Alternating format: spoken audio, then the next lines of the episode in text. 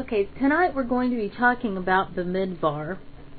Now, this is the first parsha of the book of Numbers.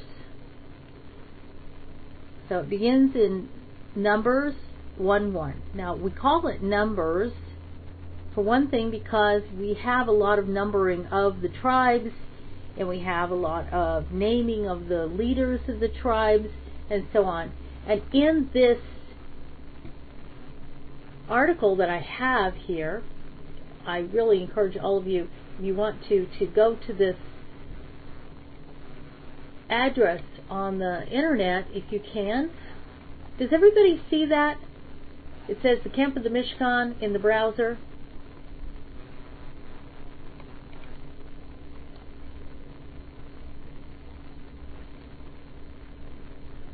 Can everybody hear me? Okay. I think I'm getting some response. Uh, you can't see it. Okay, just a second.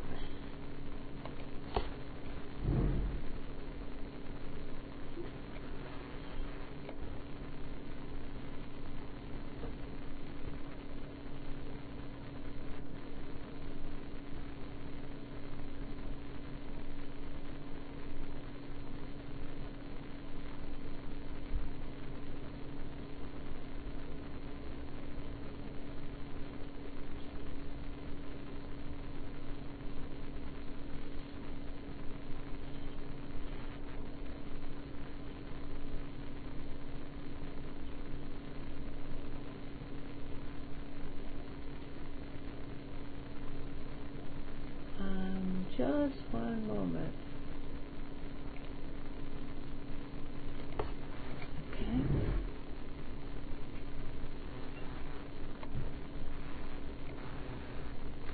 Okay.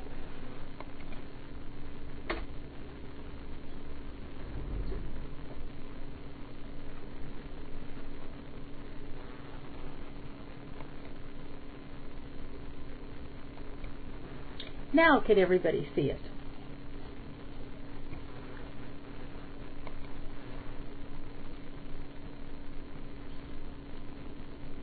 Okay, great. So this is an article that I wrote a few years ago, about three years. Well, let's see here. I guess it's uh, four years ago now, on Parshat Bamidbar. And this shows the layout of the Mishkan, of the encampment around the Mishkan. Goes step by step through all of the different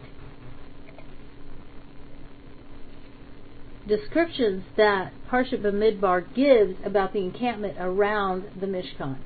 Now you had around the Mishkan you had the camp of to the right here facing the east was Yehuda, Yehuda's camp, and with him you had Issachar and Zebulun. And then to the south you had Ruvain with Shimon and Gad. To the north you had Dan with Asher and Naphtali. And to the west you had Ephraim with Manasseh and uh, Benjamin. So the children of Rachel were facing the west, they were on the west, and the children of Leah were on the right, and you had them also to the south, and you had some of them to the, and then you had the them also with the, well, they were. Gad was one of the sons of the handmaiden. Right, okay. All right, so you had it divided like that.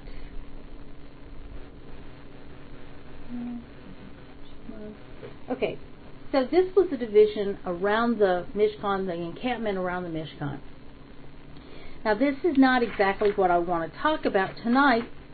There's something very interesting that, that I want to bring out here about this encampment.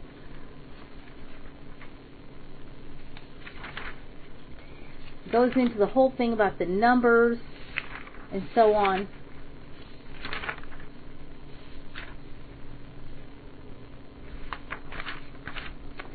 But in the second chapter, after it talks about all of the the different princes, the heads of the houses, and so on that were encamped around the Mishkan, and it gives this layout.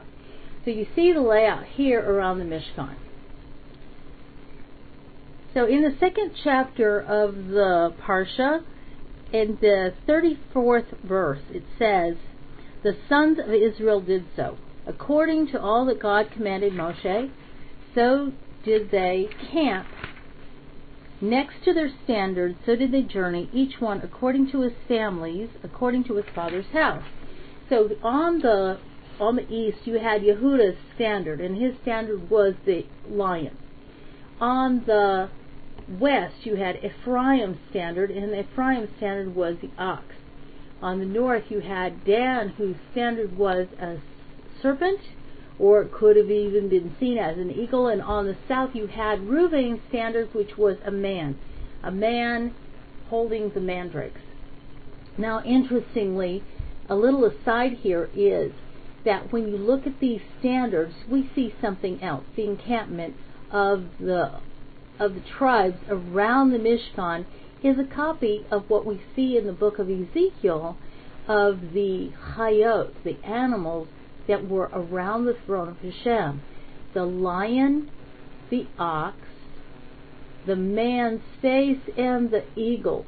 So the serpent and the eagle are kind of corresponding with each other here, and they encamped around the throne of Hashem. And we have this idea of the Mishkan paralleling the throne of Hashem like this, and that the tribes camping around the Mishkan were paralleling the Hayot in heavens, the angels that were like the, the animal faces that we see around the throne of Hashem. And that's the first point that I made in this. And you see in the second diagram here that you have that idea of the Hayot that camped around the throne of Hashem. And then there were the various, the four houses of the Kohanim that were the inner camp around the Mishkan, inside the camp of the Israelites. And the Kohanim were on the on the east, the Gershonites were on the west, the Kohathites were on the south, and the Merarites were on the north. And they were in charge of various parts of the tabernacle, bringing them as they journeyed through the wilderness. Each part of the tabernacle were entrusted to one of these families. And that's also very significant. As you'll read, if you want to print this off, you'll see that. So, I really encourage you to go ahead and print this out, and you'll be able to read it at your leisure. But this isn't really what I wanted to talk about tonight. I want to talk about something a little bit more uh, into this idea about the tribes themselves and how they camped around the Mishkan and what this meant. And we get that from this verse, this, the second chapter in the 34th verse, and it's in the commentary that Rav Hirsch wrote. So he says, if we picture for ourselves the grouping of the Jewish people according to the camps as directed in these verses, we see that in the front, now the, the entrance of the Mishkan was in the front, in the east. And the Kohanim were here camped with Judah. So you had the kings and the priests camped at the entrance of the tabernacle. So on that side, beneath the standard of Judah, the tribes of Judah, Issachar, and Zebulun. At the right, toward the south, if we're looking east, Beneath the standard of Reuben are the tribes of Reuben, Shimon, and Gad. At the left, toward the north, beneath the standard of Dan, are the tribes Dan, Asher, and Naphtali. In the rear, facing Judah, and beneath the standard of Ephraim, are the tribes of Ephraim, Manasseh, and Benjamin. Each of the three tribes that form the camp of Judah, leading the march through the wilderness, has been characterized in both material and spiritual terms. The patriarch Jacob on his deathbed, and this is found in Genesis 49, verses 8 through 10, already visualized Judah as the tribe leading all the rest, with the scepter, which symbolizes the authority of the ruler, and the stylus, with which the law is recorded. Issachar was the tribe of agriculture, with sufficient leisure also to cultivate learning. And this was how he described Issachar in verses 14 and 15 of that same chapter. Zvulun was described in verse 13 as the tribe of commerce. And at the same time, according to the Song of Deborah in Judges 5:14, the sons of Zvulun were those who wield the writer's staff. They cultivated the literature of the people. Thus, the camp of Judah, which traveled in the lead, united all the essential attributes upon which the material and spiritual welfare of the nation depended the scepter and the law, agriculture and scholarship, commerce and, lead, and literature. These two groups, symbolizing the specified spiritual and material attributes combined in the lead camp, are divided into two subordinate camps which follow the main camp on either side. Reuven, Shimon, and Gad comprise the nation's right hand, as it were. Reuven, the firstborn, is endowed with ample intellectual gifts and with keen sense of justice, but also with softness of character, which makes him incapable of acting as the leader of the nation. Assigned to flank him are Shimon, the swift, impulsive avenger of personal honor, and Gad as sharp as an arrowhead to strike back against unprovoked attacks. And this is in the blessing of, of Yaakov in Genesis 49, 3 through 7, and in verse 19. Thus we have marching at the right hand of Judah tribal entities symbolizing the courage to fend off insults and attacks, but all under that hand of gentle mercy of Reuven. Marching at Judah's left were Dan, symbol of cunning, and this is in Yaakov's blessing in verses 16 and 17. Asher re- representing refinement of taste. This is in verse 20. And it's also found in the Talmud in Tractate Yoma 76b, which says, Wine and aromatic spices made me wise. And Naphtali in the verse 21 in that chapter in Genesis, symbolizing eloquence. Thus, while the standard of Judah implies tendency to seek power, there was to be a splendid unfolding of spiritual attainments beneath the standard of Dan. The symbolism of the tribes of Ephraim, Manasseh, and Benjamin, while camped to the west, facing the eastern sector of the camp of Judah beneath the standard of Ephraim, is not as clear as that of the other tribes. Actually, Ephraim and Manasseh together represent the tribe of Joseph.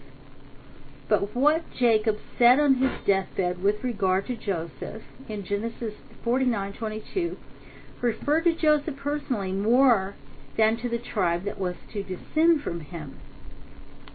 What Jacob said in 48:19 concerning Ephraim and Manasseh indicates an unfolding power, particularly in the case of Ephraim, about whom Jacob predicted that he would become very great, and his descendants would complete the other nations.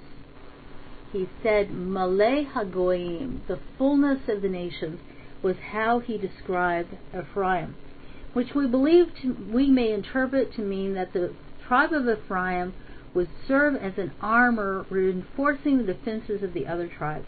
Now, this is the opinion of Rav Hirsch here. Thus, in the case of Ephraim, we probably will have to think symbolically in terms of valor, which for the sake of the nation's well being should take up its position facing the camp of Judah in the lead. Judah is to be in the east and Ephraim in the west. In other words, Judah is supposed to be leading and Ephraim is supposed to be heading up the rear. Thus, to the Song of Asaph in Psalm 8, verse 22 and 3, sees Israel's salvation depending upon the achievements of Joseph.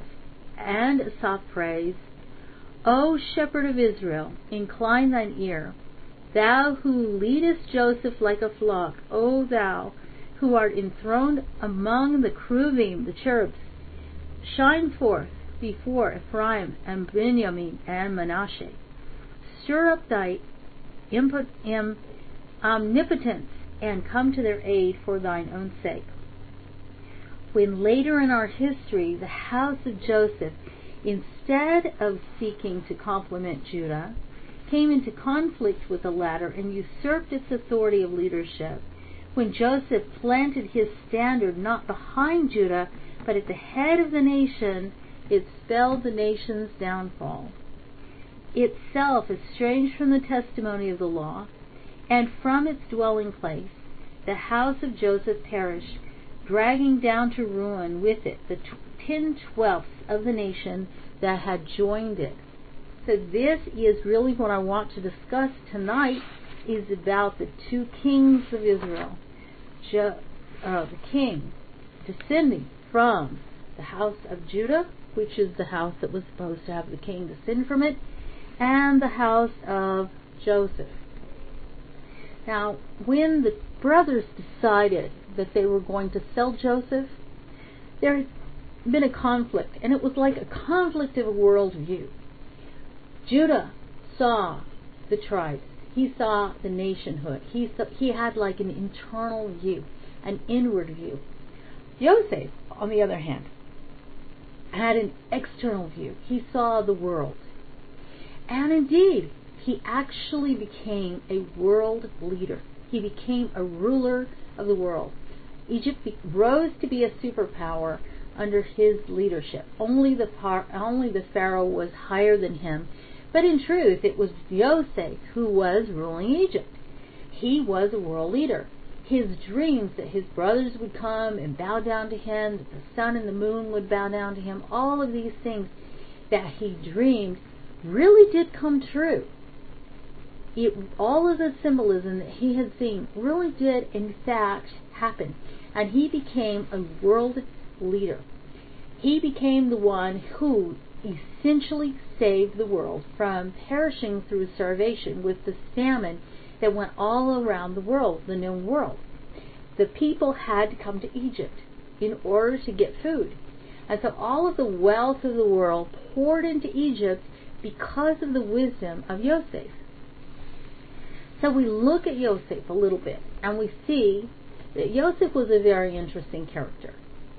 He was very wise.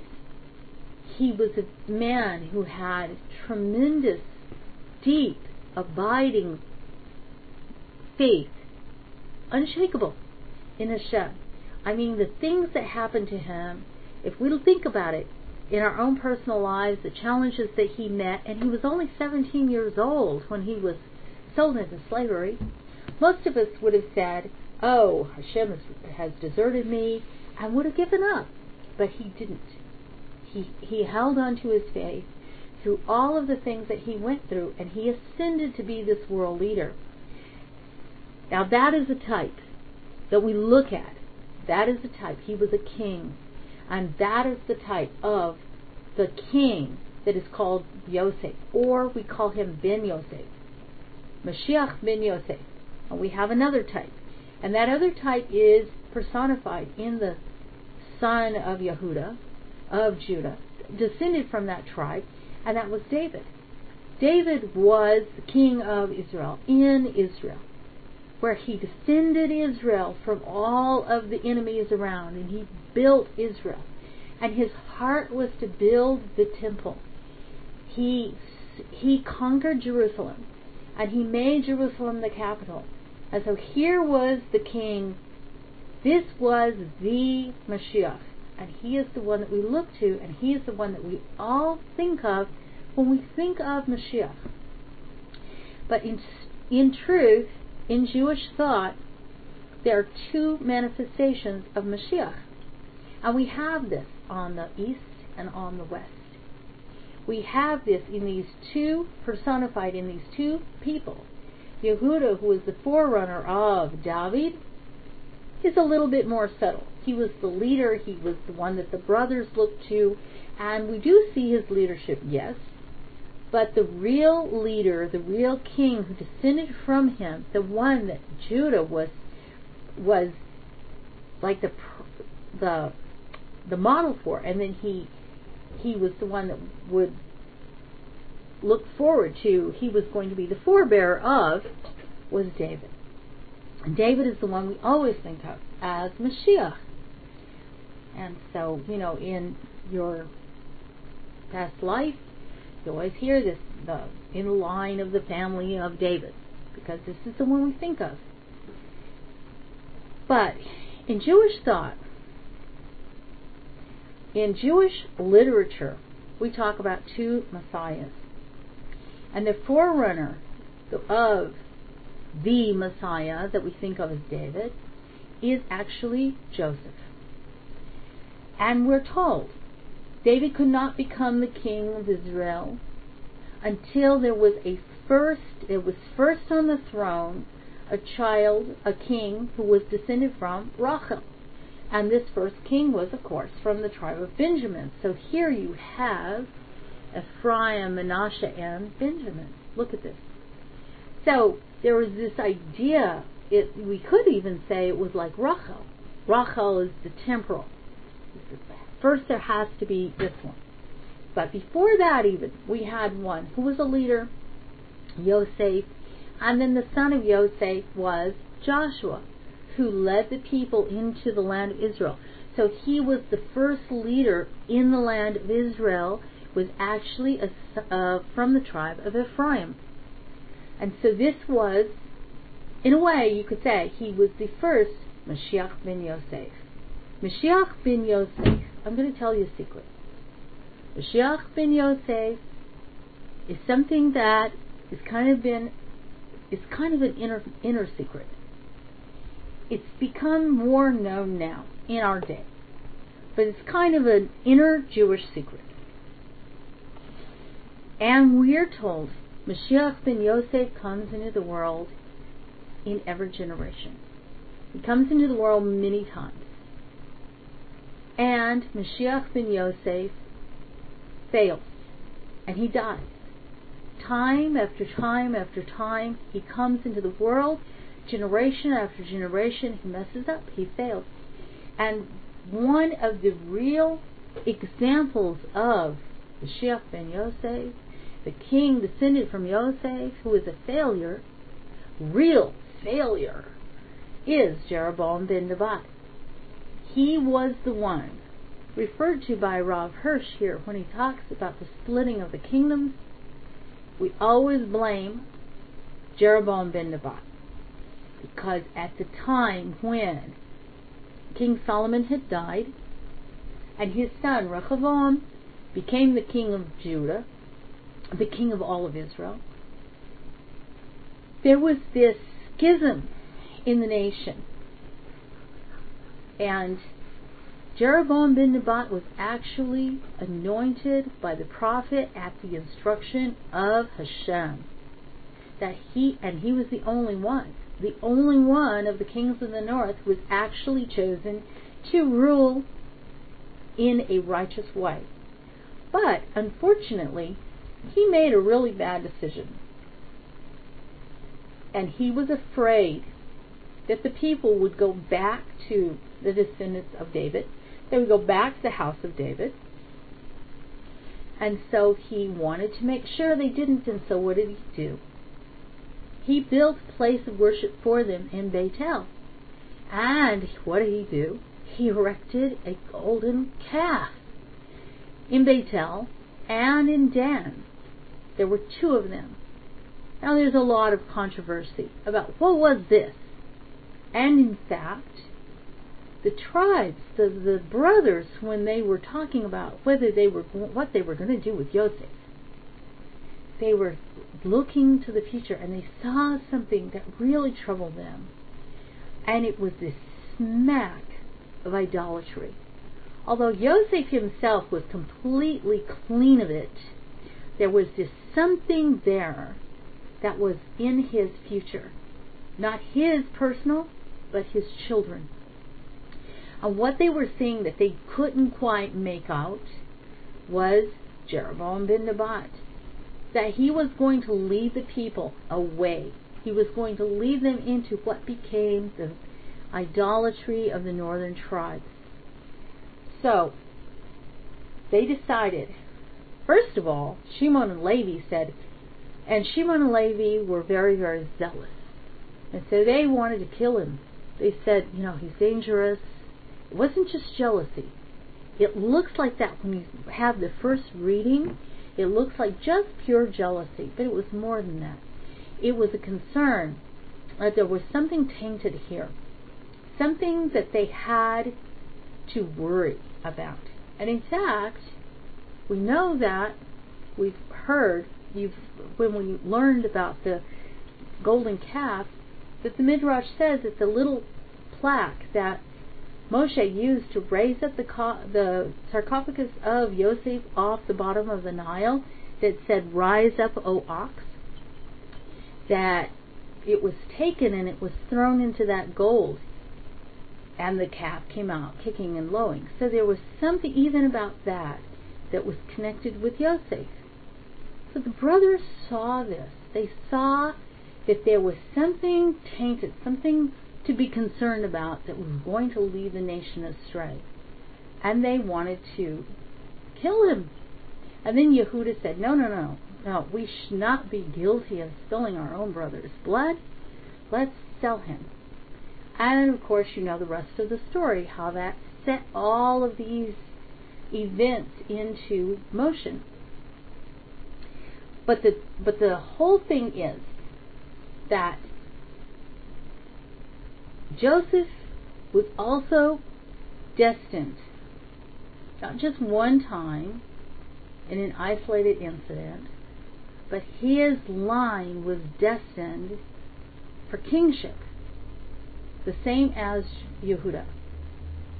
But the thing was that it became a point of contention that split the kingdom apart.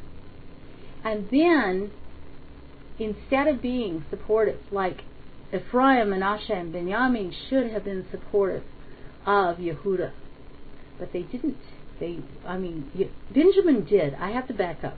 Benjamin did. So when the the ten tribes split apart, Benjamin actually stayed with Judah. This is another thing that's interesting. You don't see it in this in this diagram of the encampment, but when the land was was divided out into the tribal land, Benjamin is right beside Yehuda, and Benjamin stayed with Yehuda, and that's another story about why that happened. But the northern tribes cats are locked in with Ephraim. There's quite a bit of prophecy that does speak about these northern tribes. And the Haftorah for this Parsha is actually found in the book of Hosea. And Hosea was a prophet, Hosea ben Beeri, was from the tribe of Ruvain. And this is very interesting. And he is a very important prophet He's a very important prophet, and he's even called the first of the prophets. Now, a lot of people have never even read Hosea, so they would say, well, why would he be called the first of the prophets? One reason is that his prophecy was considered great, but, of course, that's kind of obvious.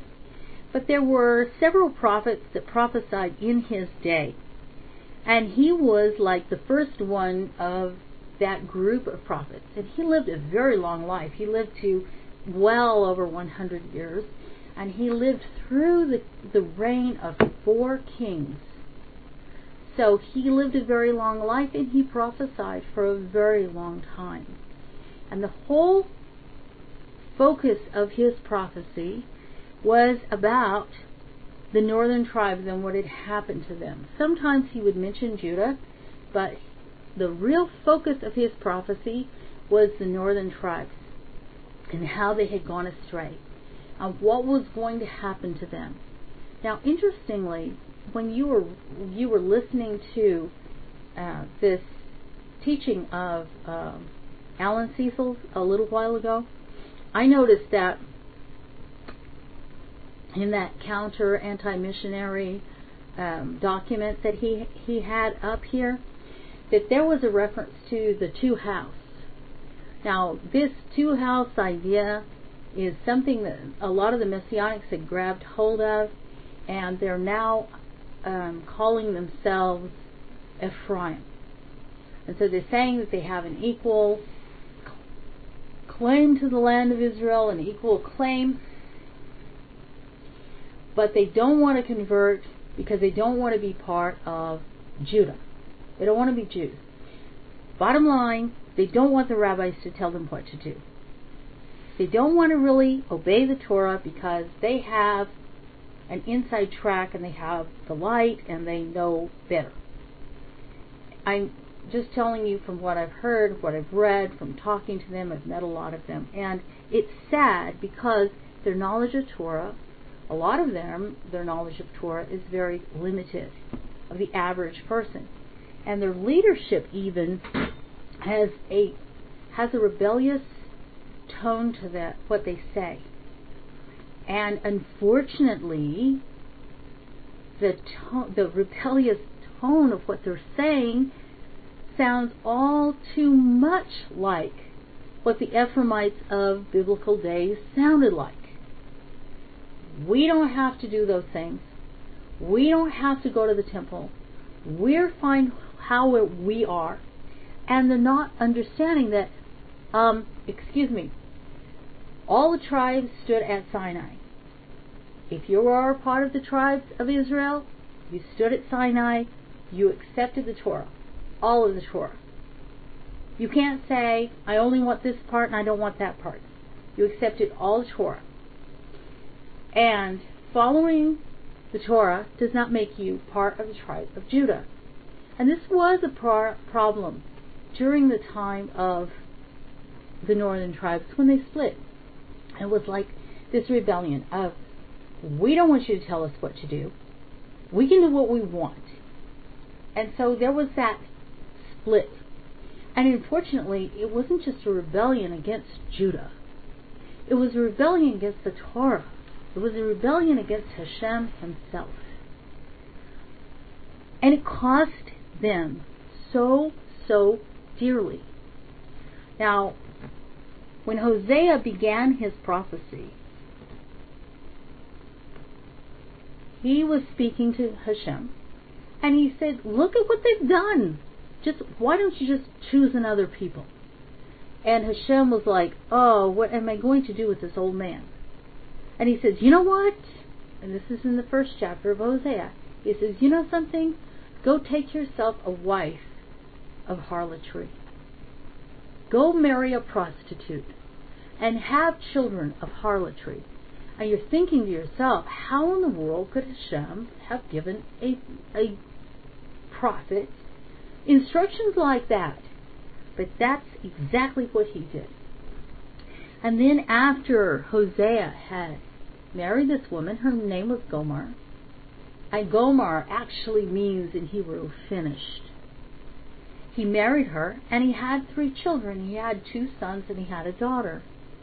And they were named these very sad names. And then Shem said, okay, fine, send them away. And he said, I can't send them away. I, I have to take care of them. Even if I were not sure about her, they're my children. I can't just send them away. And then Hashem said to him, Aha, aha, you aren't even sure if they're your children because they're children of harlotry. But you don't want to send them away, yet you told me to send away my own children. Ephraim, my firstborn. And this is how the book of Hosea unfolds. Very poetic, very sad, but very hopeful at the same time. And it's all about this exile of what is happening to these children of the of the northern tribes. Now, there is a passage in here that I want you to see.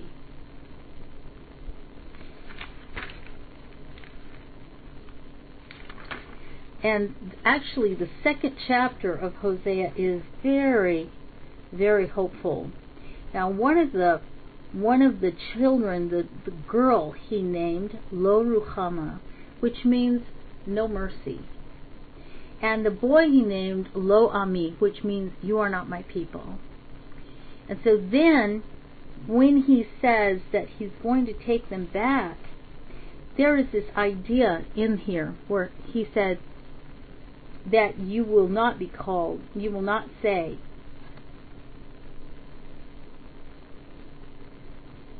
you are not my people.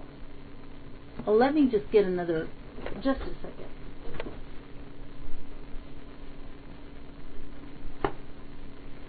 This is where it has it verse by verse, and it's really incredible because it has also to do with the the relationship between Judah and the northern tribes.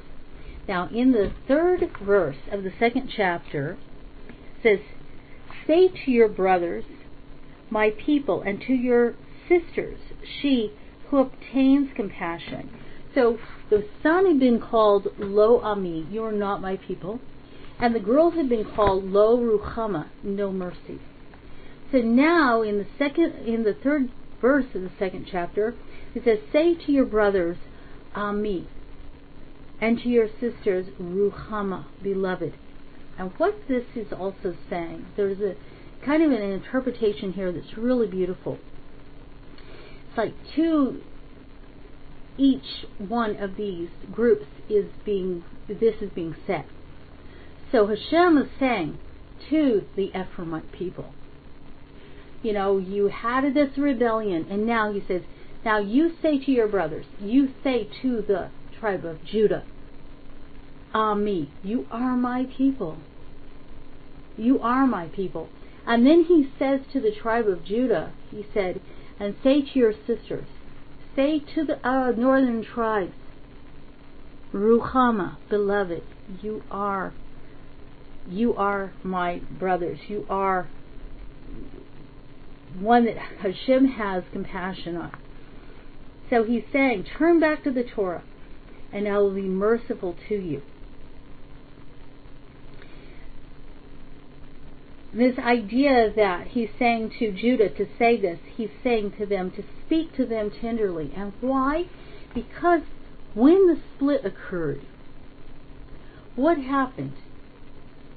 The representatives of the northern tribes had come to Rehoboam, the son of Solomon, and they had said to them, If you will deal with us mercifully, if you won't deal with us harshly, if you will lighten our burden, then we'll serve you.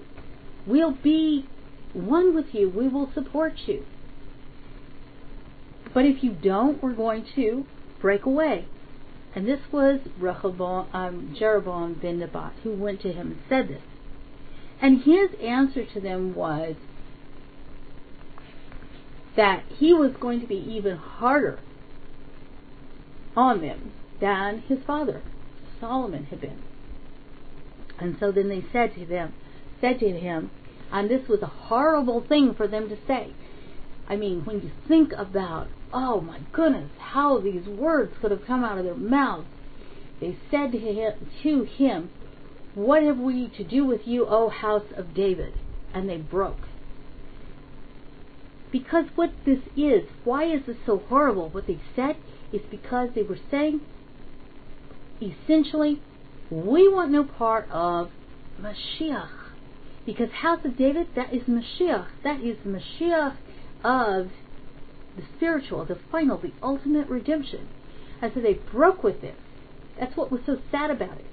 And that's why the prophet, all of the prophets that came into the northern tribes, and this was Hosea, it was Elijah, it was Elisha, it was Jonah, on and on and on. You see this list of the prophets in in the prophets, and the majority of them were speaking to the northern tribes. Because the whole idea was we have to put the kingdom back together. So this idea, as a little aside here, has been hijacked by this Ephraimite movement, as they say, we are putting the kingdom back together.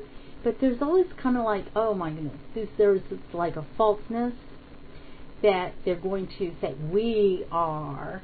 And then they're, they're really just Christians. And they're just wanting, it's another kind of replacement theology. And, you know, the Sanhedrin said to some of their leaders, they said, you know what, you guys, you need to just learn how to be B'nai Noach. You need to learn what that means, and then we'll talk. Because they wanted to just be accepted as the northern tribes without having to do anything. Which is, let's just redo this problem. And we can go into some of that history too of why that doesn't work. So, anyway, this was the reason that Hashem was saying through the prophet Hosea to say to the people of the north that they should say to Judah, You are my people. To accept back their place. And you see the, the way that Ephraim is supposed to be the support. Supposed to be the support at the western side of the tabernacle, while Yehuda is at the eastern side, the front and the back. He's holding up the rear guard. And he's supposed to be dependable as holding up that rear guard. But there was a lot of really sad history with this. As Ephraim made alliances with the enemies of Israel and so on. Very, very sad history. And essentially then, for all the northern tribes, section by section by section, fell and went into captivity. And historians would say they disappeared forever. Nobody knows where they went. There's some idea that we know some about where they went. And there's a lot of legend about that they are beyond the Shabbatai River and that they'll come back. There's a lot of legend about that. But there is this idea of Mashiach ben Yosef. Mashiach ben Yosef one of the things that he does is gather back these tribes that are lost. This is one of the definitions of his mission. And so we see this in several of the prophets. Jonah is considered like a spark from Mashiach ben Yosef. And even some of the kings of Judah, like Hezekiah, like Josiah, had a spark that was defined like Mashiach ben Yosef because they were reaching out into the nations to gather these people back to Israel. It failed. It failed in their day. Generation after generation, it failed. But it continued, this idea, this mission continued, and it just like rolled on and rolled on. Century after century, it was not, it wasn't over. And another thing about Ephraim, about Yosef, Yosef looked, for all intents and purposes, like an Egyptian. He didn't look like the Hebrews. He didn't look like Yehuda. He didn't look like his brothers. He wasn't dressed the same. He didn't speak the same. He looked like an Egyptian. And he had assimilated the, the wisdoms of the nations with the wisdom they already had from his father. This made him extremely shrewd, extremely wise. And so, this idea of how the people of Israel have gone out into the nations and have become like Nobel Peace, Nobel Prize winners and incredible researchers and doctors and lawyers and all this is incorporating that wisdom of the nations, incorporating that all of that that actually helps the nations you know, we have researchers who have brought forth incredible, incredible things to the world from the people of Israel. Incredible intelligence, incredible wisdom that have blessed the world. This is Yosef. This is exactly Yosef. So we see that. This is a spark. This is a definition of Mashiach ben Yosef that is blessing the nations that goes on in our time, and it has gone on through the centuries, through all of the history. That's the Yosef aspect of Mashiach. Making life better in this world. That's the Yosef aspect of Mashiach. Making sure people are fed. Making sure people have cures for diseases. Making sure there's an answer to things that some brilliant inventor can only think of. This is Yosef. Yosef was the inventor. Yosef was the the mind. He was the one who was very, very clever. And he was the one who didn't have a fear of mixing with the nations, of being, of having kind of uh, interrelations, interaction with the nations. Yehuda, on the other hand, and the definition of Yehuda, the definition of David, is more inward. And that comes later, when the nations come in to Israel. Right now, it's Israel going out. And that is what we see. We see Israel going out and reaching out. The light to the world, the light to the nations is out. But when we have the ultimate and final redemption, then it's going to be inward. And all the nations are going to come in. And this, this is the difference. This is the David aspect of it. And this is Yehuda. Yeah, it, it is. It is. History, everything connects with Torah. Absolutely.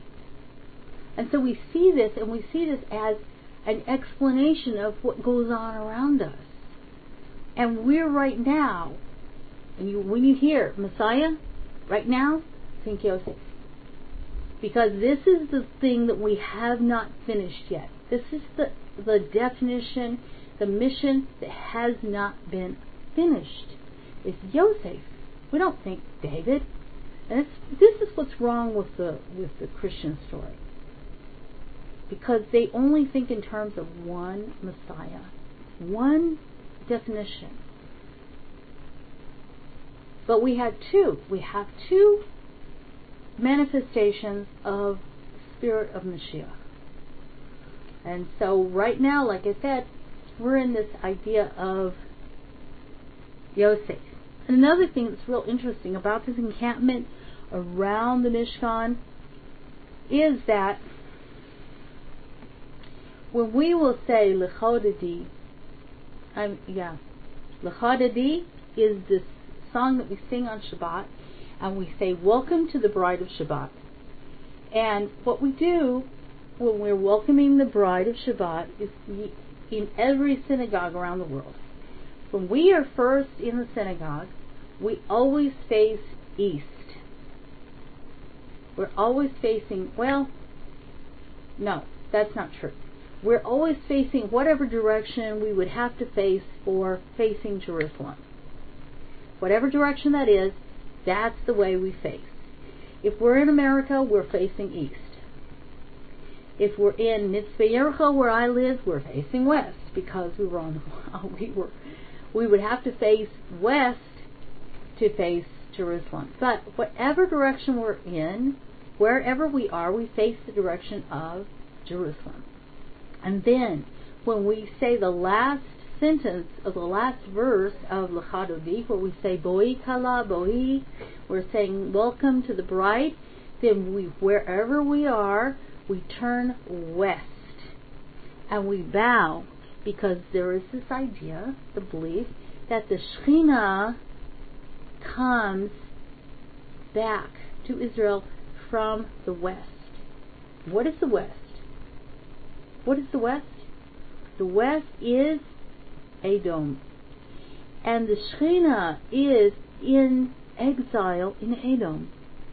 So part of this whole idea, part of this whole idea of Mashiach ben Yosef is gathering all of the people back to the land of Israel. Yeah. And when all of the people come back to the land of Israel, it's also rescuing the Shekhinah from Edom. And that's a whole other class. And that will take a long time. But this is the idea behind this. When we face the west and we say, Boi kala boi, we say, come bride, come. This is the idea that we're saying, come back We're asking Hashem to bring back the Shekhinah, the presence of Hashem that is captured in in the exile, where all of the Jewish people, I mean not all, but we have this still exile of all the people of Israel, the northern tribes included, in exile around the world. So that's the meaning behind all of that symbolism. And you can see that in the encampment around the tabernacle, which is really incredible. No, that's the way it looks because you're in America. And you face the door because your face turning around the opposite direction, which happens to be west.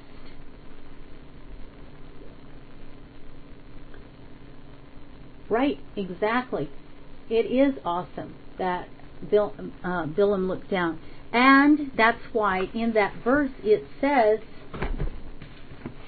let's go back to that.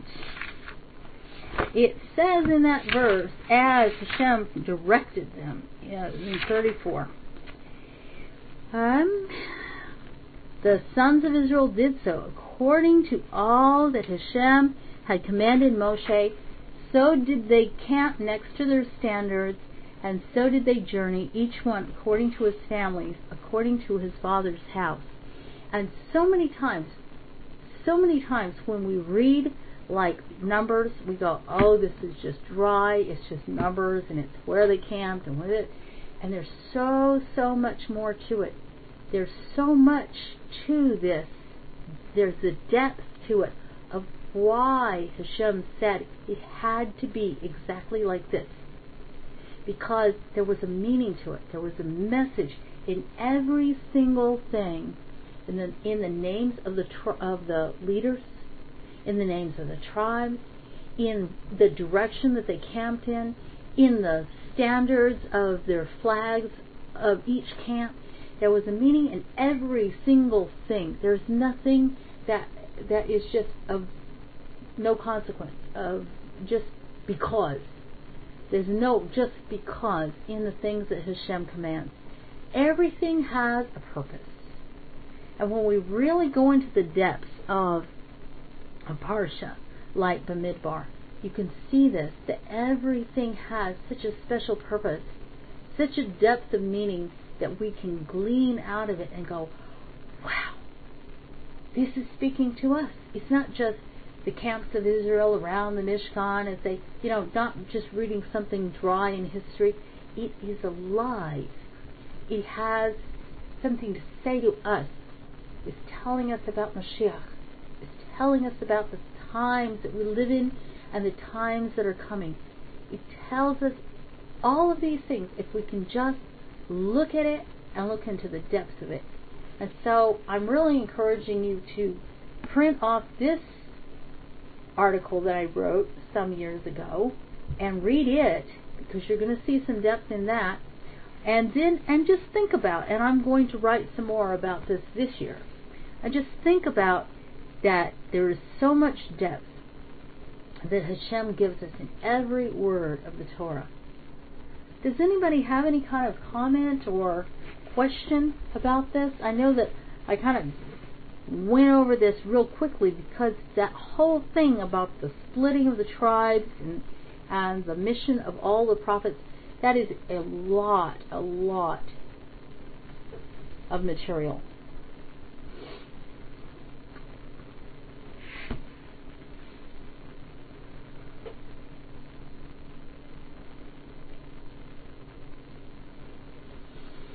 If you've never read the book of Hosea, I would really encourage you to read that too because it is just, it's an amazing book. It's an amazing story.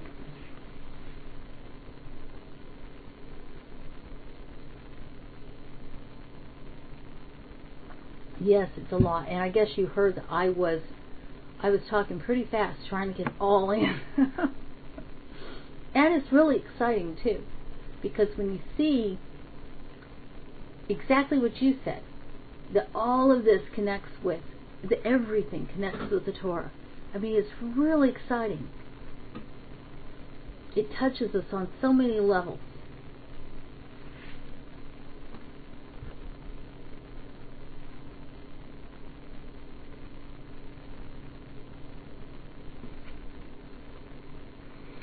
So if you would like to, if you have a question later, you can write me. I will give you my email address.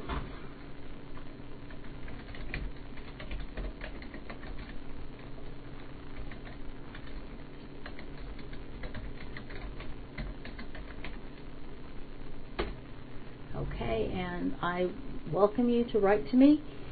If you have a question, if you have a comment, anything, I welcome you.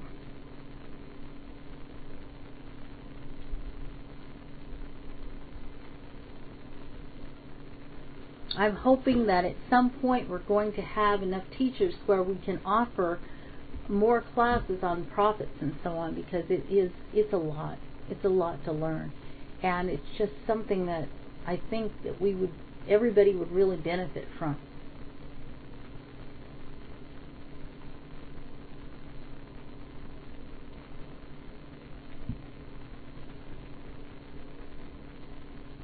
I ran across an English translation of the Hebrew word miskal, meaning wise man. Can you pronounce it properly for me? Miskal? That's what it looks like. Thank you for the new email you sent us. Oh, and I'm planning to send more. Um, I can't promise that you know how regularly it's going to be because of my schedule. I am planning to write more and send more out to you. We have some people who are interested in, actually, they're Noahites who live in India. And I'm very excited about that. And so I'm wanting to try to draw them in as much as possible.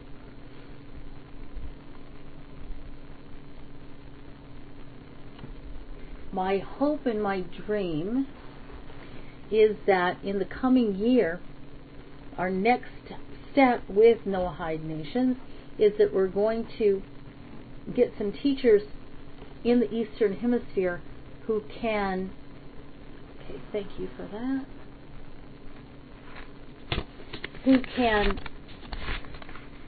teach on the schedule for the Eastern Hemisphere, and that is uh, Europe and Israel and Asia.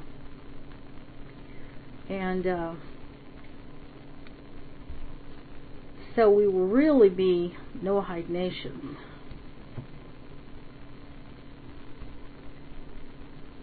So you might want to pray about all of that.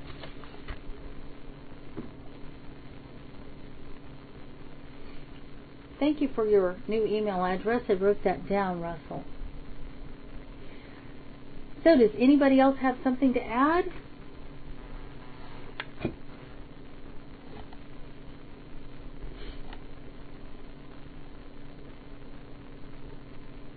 Okay. Then I'm going to say goodnight and thank you for joining me, and I hope that all of you have a wonderful week. And remember, please, that tomorrow night we will not have the class, the class healing class, my healing class, and we will not be also having Rabbi Back's class because he's going to be doing Shavuot in his house, and I'm going to be doing Shavuot in my house, and and it's like Shabbat. It's another holiday like Shabbat, so we can't be on the internet. Okay? Thank you, and I hope all of you, like I said, have a great week.